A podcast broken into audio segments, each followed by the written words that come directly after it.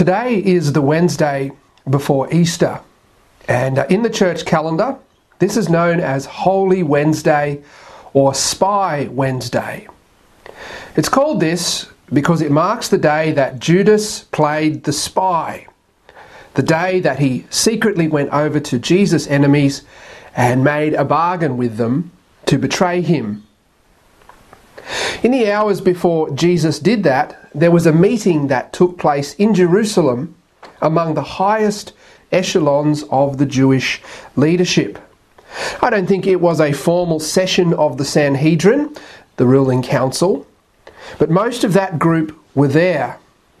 And it's this meeting that we're going to consider this evening as we turn our attention towards the crucifixion and resurrection of our Lord Jesus Christ. Now, this gathering is mentioned in each of the three synoptic Gospels, but we're going to look primarily at Matthew's account. So, if you would, please turn to the Gospel according to Matthew, chapter 26, and I'm going to read the first five verses. The Gospel according to Matthew, chapter 26, beginning reading at verse 1. Hear the word of the Lord. And it came to pass, when Jesus had finished all these sayings, he said unto his disciples, Ye know that after two days is the feast of the Passover, and the Son of Man is betrayed to be crucified. Then assembled together the chief priests, and the scribes, and the elders of the people, unto the palace of the high priest, who was called Caiaphas, and consulted that they might take Jesus by subtlety and kill him. But they said, Not on the feast day, lest there be an uproar among the people. Amen. Let us pray. Oh, great God and Heavenly Father, we thank you for your word. Uh, we thank you for your revelation of yourself and your way of salvation. We thank you that in your word we see your Son, our Saviour, and I do pray that you would show him afresh to us this evening Pray that your Holy Spirit would help us to understand the text of Scripture before us. And we commit our time together into your hands in Jesus' name. Amen. Now, the first thing I want us to think about as we consider this meeting in Jerusalem is who exactly was there. Uh, Matthew identifies three groups and one individual. First of all, he mentions the chief priests. Uh, these were the leading priests who oversaw the temple. And you have to remember that at this point in history, the temple was a large complex of buildings and courts that covered perhaps as much as 25 acres of land in Jerusalem. And it wasn't just a place of worship, it had become a massive financial hub as well. Tithes and offerings would flow in from Jewish communities all around the Roman Empire and beyond. These were the tithes that the Jewish people were obligated to pay according to the Mosaic law. Uh, local currencies would be changed into the currency that was accepted in the temple treasury.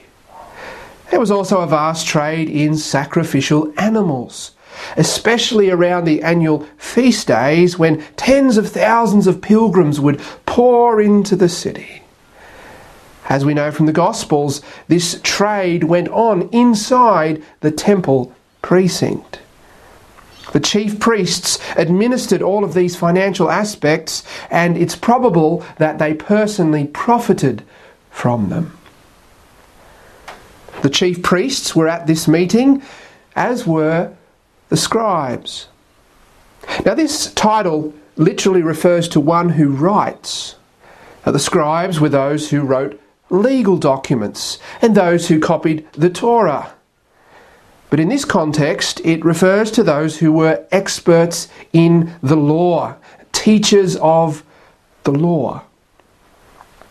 21 times in the Gospels, the scribes are grouped with the Pharisees.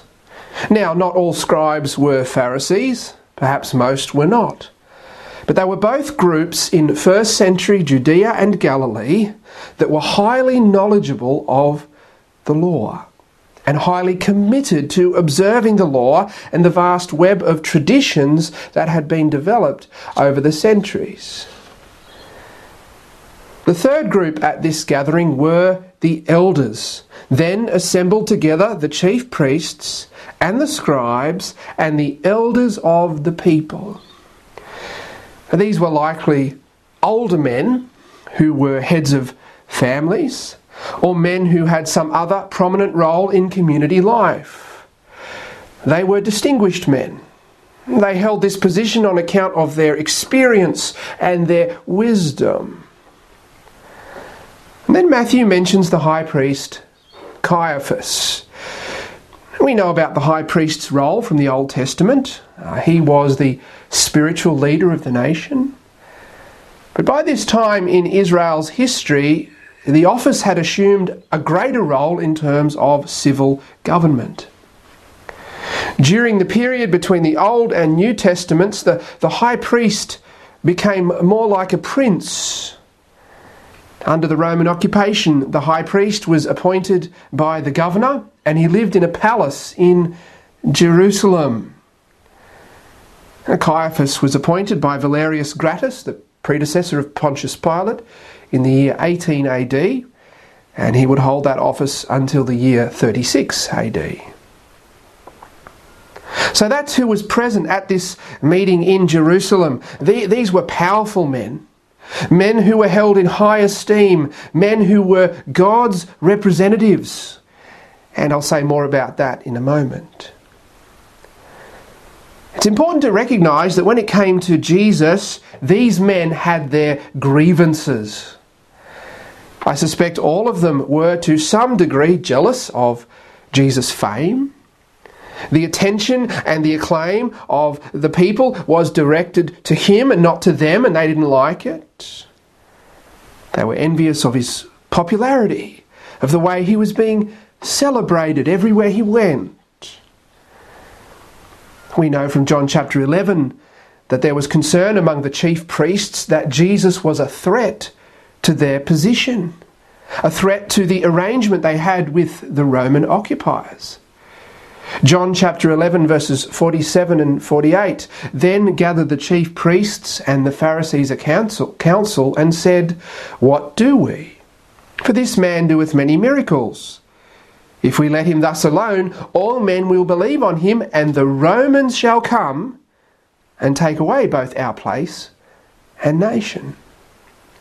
If, if the people hailed Jesus as their king, as their deliverer from the Roman occupation, the, the Romans would be provoked into taking swift and brutal action. Uh, the Jewish leadership would be removed and perhaps the whole nation destroyed.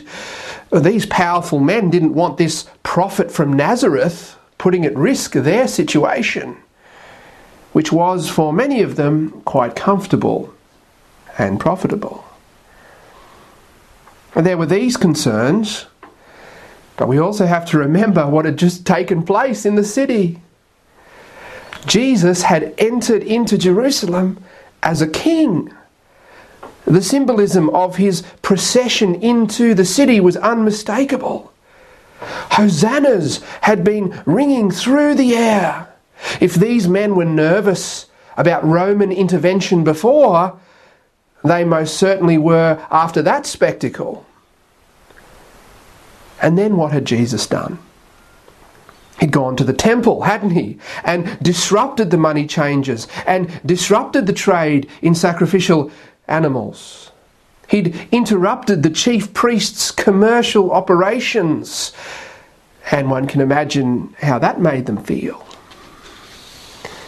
And then the day after that, Jesus had stood up before the crowd and denounced the scribes and the Pharisees in the strongest possible terms. He pronounced a series of woes against them, condemning them for their greed and their hypocrisy, for the way they placed burdens on others and excused themselves. Oh, yes, we can understand why the men at this meeting were upset we can understand why they hated Jesus. Now, of course, this is not at all to excuse them. They were aggrieved because they were proud. They were aggrieved because they were greedy and selfish and jealous. Jesus had confronted their sin, and that made them angry. Now, when you think about who these men were, it is rather stunning to witness what they wanted to do, to, to listen in on what they were discussing. Look, please, once again at verse 4. The text says, and consulted that they might take Jesus by subtlety and kill him. The bluntness of Matthew's account catches us, doesn't it? They consulted that they might take Jesus and kill him. What immediately came to my mind when I read this recently was the sixth commandment, uh, Exodus chapter 20, verse 13 Thou shalt not kill. Think about it. These were the spiritual leaders of the nation. These were God's representatives, responsible for his worship and his law. These were the shepherds of God's people. Here were the priests who offered sacrifices for the sins of the people on God's altar and led them in worship. Here were the scribes, the men who knew God's law better than anyone else and were responsible for teaching it. Here were the elders, the, the older men, the esteemed men, the wise men, fathers and grandfathers. Here they all were planning to kill organising a murder, plotting to break one of the most fundamental commands that God had given his people. And it reads as though none of them batted an eyelid. None of them had questions or doubts, that there was no argument about the morality of this. They just wanted to get it done. In his sermon on the day of Pentecost, the Apostle Peter said that Jesus was put to death by wicked hands. Acts chapter 2, verse 23 Ye have taken and by wicked hands have crucified and slain. Now, Peter was talking to the Jews, he was, he was laying this charge at their feet. the Greek word is anomos or anamos.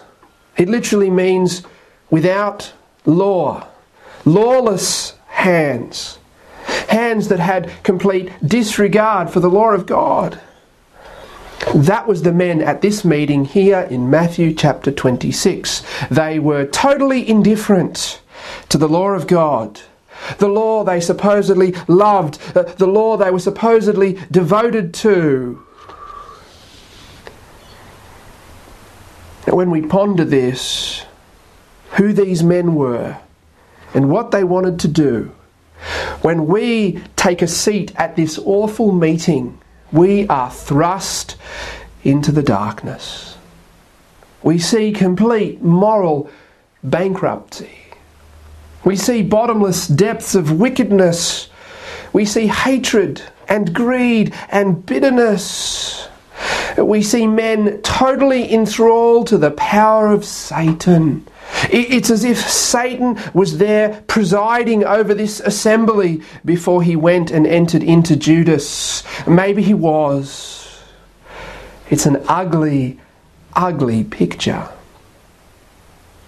But there's one more part of it that I'd like us to concentrate on. We're going to spend a little more time in the darkness. I want you to notice their concern to commit this vile deed without drawing much attention. Here in our text in verse 4, we're told that they wanted to take Jesus by subtlety, uh, that is, by means of deceit. They weren't going to send men to murder Jesus in broad daylight while he was addressing the crowd. No. They wanted to allure him to his death or have him framed they wanted it done in such a way that didn't draw attention to themselves or upset the crowd. The, the last thing they wanted was for the people to turn on them. We're also told in verse 5 that they didn't want to kill Jesus on the high and holy day of Passover, when the city was filled with pilgrims and overflowing with religious fervour.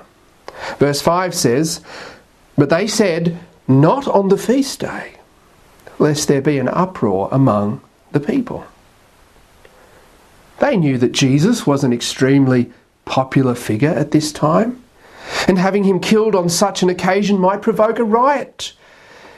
They didn't want to make themselves unpopular with the people. And they didn't want to bring down the heavy hand of Rome for causing public disorder. Their intention was to have Jesus killed probably after the Passover, given that it was only a couple of days away. And so we have this meeting and we have this wicked plan. A conspiracy among the self righteous to murder the actually righteous. The darkness of sin was descending and growing thicker by the hour. Shortly, Judas would arrive and a bargain would be struck.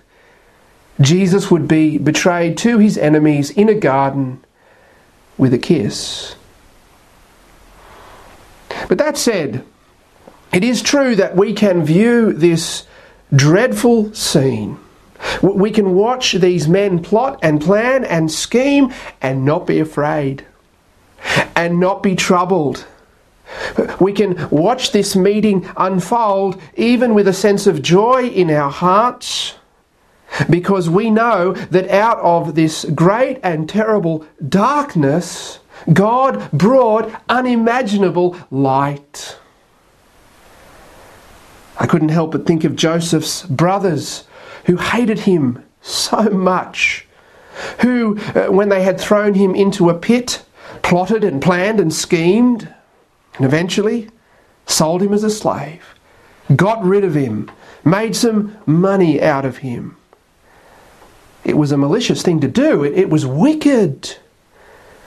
But the Lord was over that whole situation. I won't recount the story now. But when Joseph, the prince of Egypt, was reunited with those same brothers, he said this Genesis chapter 50, verse 20. But as for you, ye thought evil against me, but God meant it unto good, to bring to pass, as it is this day, to save much people alive. Isn't that exactly what we see here in our passage in the Gospel of Matthew? Now, these men thought to do evil against Jesus, and they did do evil against Jesus. To quote the Apostle Peter in another place, they denied the Holy One and the just, and desired a murderer to be granted unto them, and killed the Prince of Life. They slew Jesus and hanged him on a tree. These men perpetrated the greatest evil of all. They murdered the Christ, the very Son of God. But God meant it unto good, to bring to pass the greatest good of all. He used their greed and their hatred and their wickedness to save much people alive. This is the marvellous irony of the gospel. This is the incomprehensible wonder of God's sovereignty. What these men perpetrated against Jesus in the providence of God saw Jesus fulfill the very purpose for which he had come into the world. God sent his son to be the propitiation for our sins. 1 John chapter 4 verse 10 in his bloody death upon the cross, Jesus bore the sins of the world. He bore the curse of the law that falls on those who break the law. He purchased redemption. He brought reconciliation. He merited righteousness. He won forgiveness and everlasting life for sinners, for every sinner who will repent and trust in Him. Because of what these men plotted in the darkness of their own hearts, there is gospel light. Jesus stands forever as the mediator, the Redeemer, our Lord, and our Saviour. And another thing, these men didn't want Jesus to be killed on the high and holy day of Passover. They didn't want his death to be a public spectacle. But God overturned that plan as well, didn't he? One author expressed it this way Not at the festival, said the plotters. At the festival, said the Almighty. A friend recently pointed me to a couple of paragraphs in J.C. Ryle's expository thoughts on the Gospels, where he comments on the plot to kill Jesus. He, he comments on this passage of Scripture we've been looking at this evening. And I thought it would be worth quoting these paragraphs in full because I couldn't put it any better. And please try to listen carefully to these wonderful words. The overruling providence of God completely defeated this political design. The betrayal of our Lord took place at an earlier time than the chief priests had expected. The death of our Lord took place on the very day when Jerusalem was most full of people and the Passover feast was at its height. In every way, the counsel of these wicked men was turned to foolishness. They thought they were going to put an end forever to Christ's spiritual kingdom, and in reality, they were helping to establish it. They thought to have made him vile and contemptible by the crucifixion, and in reality, they made him glorious. They thought to have put him to death privily and without observation, and instead they were compelled to crucify him publicly and before the whole nation of the Jews. They thought to have silenced his disciples and stopped their teaching, and instead they supplied them with a text and a subject forevermore. So easy is it for God to cause the wrath of man to praise him.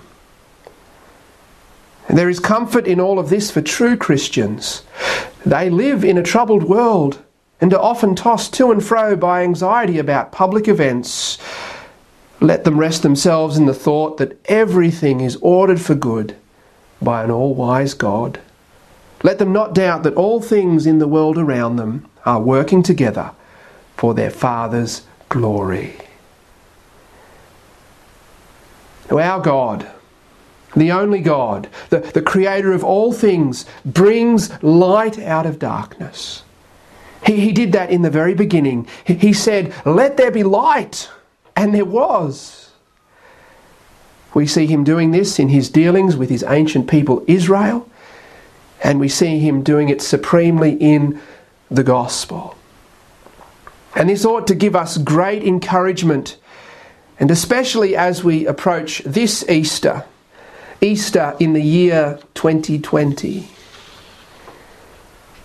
It is a dark time for our world. When we listen to the news, our ears are filled with reports of death and disease and suffering. Uh, just this morning, New York reported the highest number of deaths in a single day so far, over 700. More people have now died from coronavirus in New York than were killed in the terrorist attacks on 9 11. And similar things are happening in cities and countries around the world. It's a dark time for our nation. People have died, thankfully, in nowhere near the numbers as we're seeing in other places. But the economic and social consequences of the pandemic are taking their toll. The darkness has even encroached upon our own lives. Uh, the coronavirus has brought with it fear and uncertainty and disruption and fatigue. Many of us are tired. That we're trying not to let the circumstances get to us, we're, we're trying to hold ourselves together, and it's not easy. Thankfully, we're not alone. Christ is with us by his Spirit always, and we have each other. We can also take heart today and in the weeks and months to come in knowing that God will bring light out of all of this. He already has.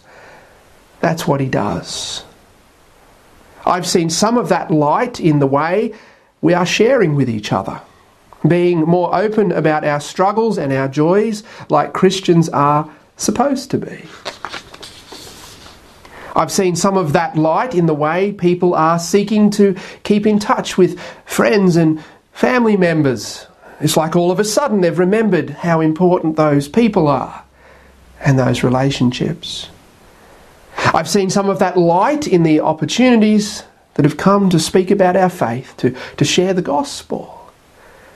Perhaps more are open to listen, given the fear and the uncertainty that's come into their lives. I've seen some of that light in the way that God is using these circumstances to expose my heart and refine my faith.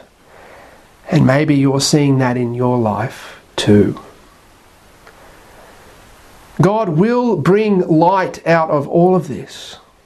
We can be sure of that. If you doubt it, look at the Easter story. When the darkness descended, the light burst forth and was never so bright. Now, my dear brothers and sisters, turn your eyes upon Jesus. Look full in his wonderful face, and the things of earth will grow strangely dim in the light of his glory and grace. May God bless you. Amen.